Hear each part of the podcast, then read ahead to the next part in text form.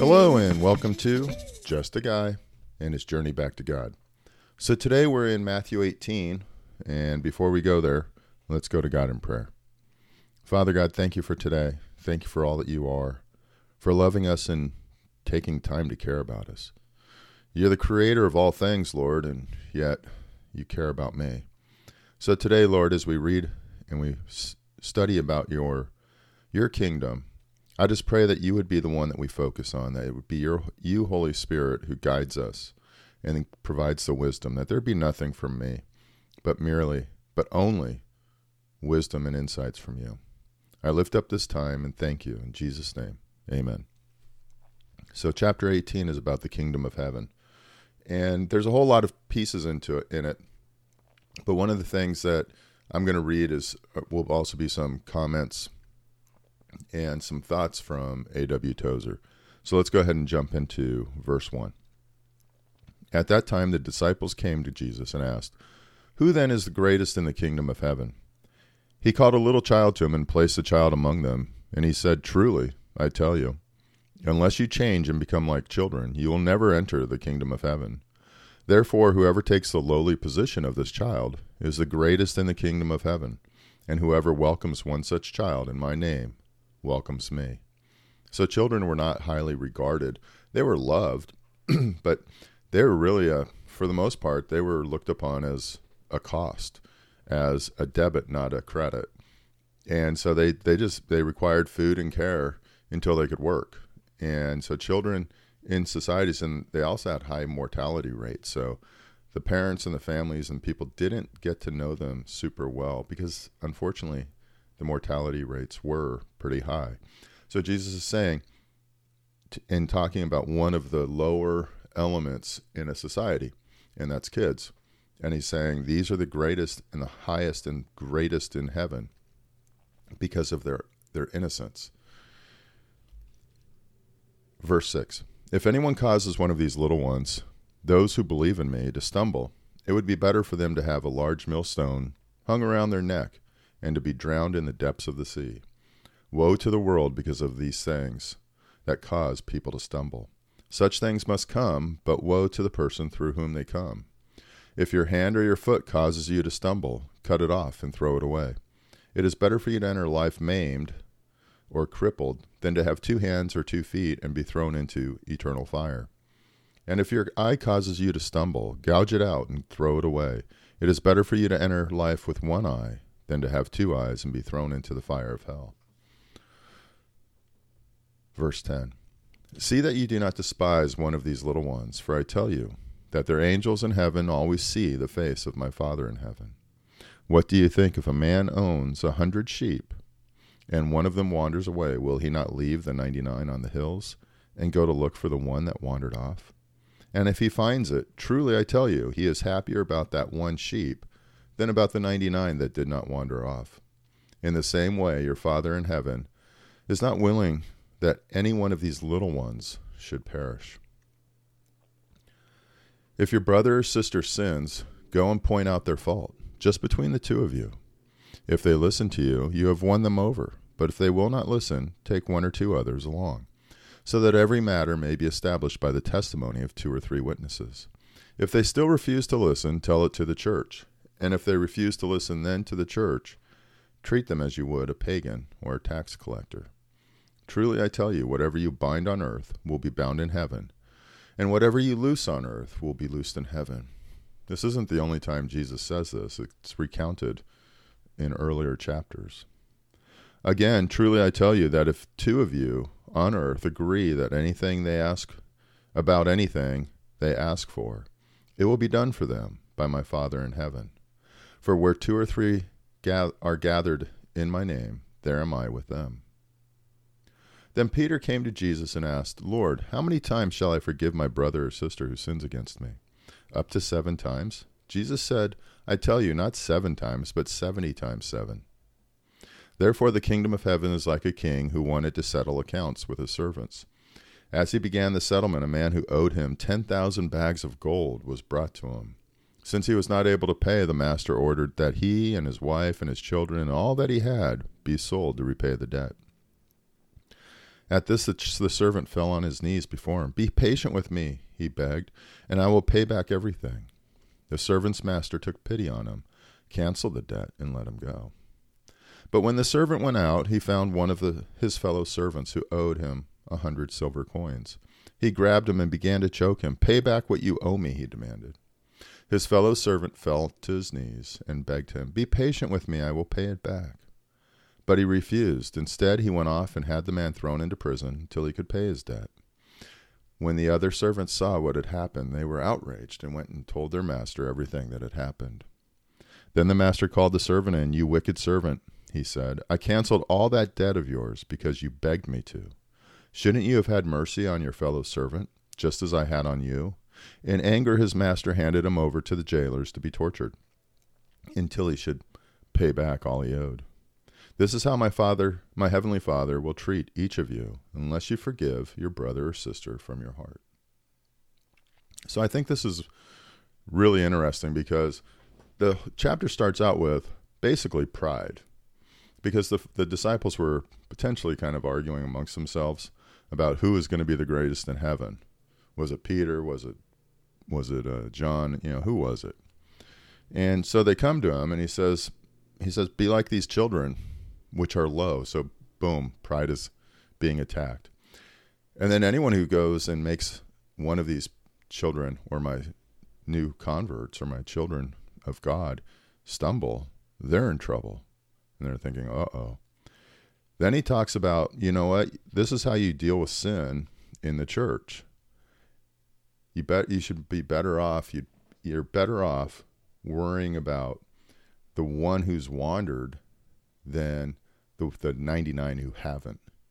So go out and look for that one who's wandered, that is sinning, and is on the wrong path, and work to bring them back.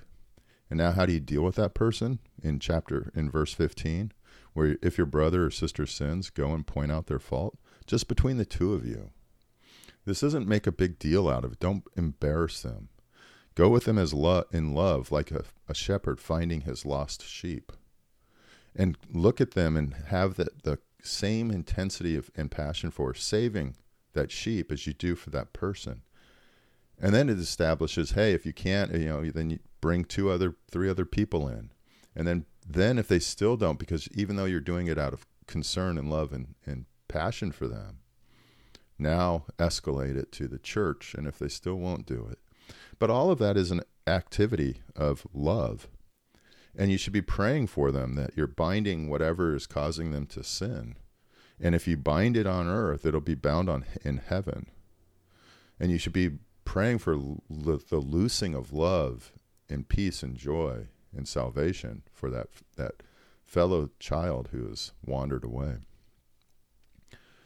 Then he talks about, now, if you guys don't take the right approach about this brother or sister who's sinned, at least this is my interpretation, you're more like the the servant who was forgiven so much and then didn't forgive at all. So it's all about our approach and our heart on how we approach someone who's who's slipped away and is now sinning. Do we go and make a big deal of it? Do we attack them and say, pay it back, stop sinning? Or do we approach them with reverence because, you know what, I've been there. I've had so much that I've done wrong, so many sins that I've done. And let me let me pray with you and help you get back to where you need to be with God. I think it's very interesting, the progression throughout this, this chapter. And you then have, I've pulled up some A W Tozer to read. And he's, he focuses on chapter, or verse six, where it says, um, if anyone causes one of these little ones, those who believe in me, to stumble, it would be better for them to have a large millstone hung around their neck and to be drowned in the depths of the sea. The New Testament warns that those who incite others to evil acts will themselves be brought to stern justice. The devil tempted Christ but could not persuade him to do wrong. Christ could not be stirred to evil because there is no evil in him. Satan's efforts efforts were wasted and no harm was done. Nevertheless, he must yet face the terror of God's judgment for his unholy attempt. Whoever puts a stumbling block in the path of the Christian will receive just punishment, whether or not he succeeds in causing him to, fa- to fall. Before the pool can be muddied, the muck must indeed be at the bottom, but the hot anger of God will move against those who delight to stir it up. So I think that's very apropos for the ones who are causing others to stumble. But I think then Tozer goes on in his book called The Attributes of God, version one, where he talks about more about the sinner being converted. And I think it's just an incredible piece. So let me read it to you real quick. We have a few minutes. A soundly converted sinner who is a who has a conscious transplantation of the divine nature into his heart by faith in Jesus Christ, is likely to be explosively happy. He says with Jacob, "This is the gate of heaven. God is in this place, and I did not know it."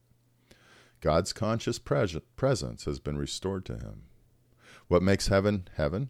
The unhindered, unsullied presence of God. What makes hell hell? The absence of a conscious of the presence of God. The absence of a consciousness of the presence of God. So God is everywhere. Just as when Jacob had his eyes open, he saw the, the angels moving up and down from earth to heaven.